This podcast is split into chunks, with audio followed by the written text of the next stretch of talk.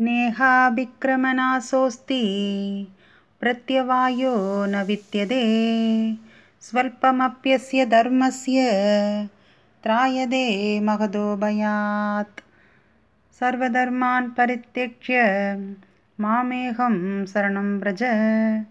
अहं त्वां सर्वपापेभ्यो मोक्षाक्ष्यामि मा सुष परित्राणाय साधूनां विनाशाय सदुष्कृतां धर्मसंस्थापनार्थाय सम्भवामि युगे युगे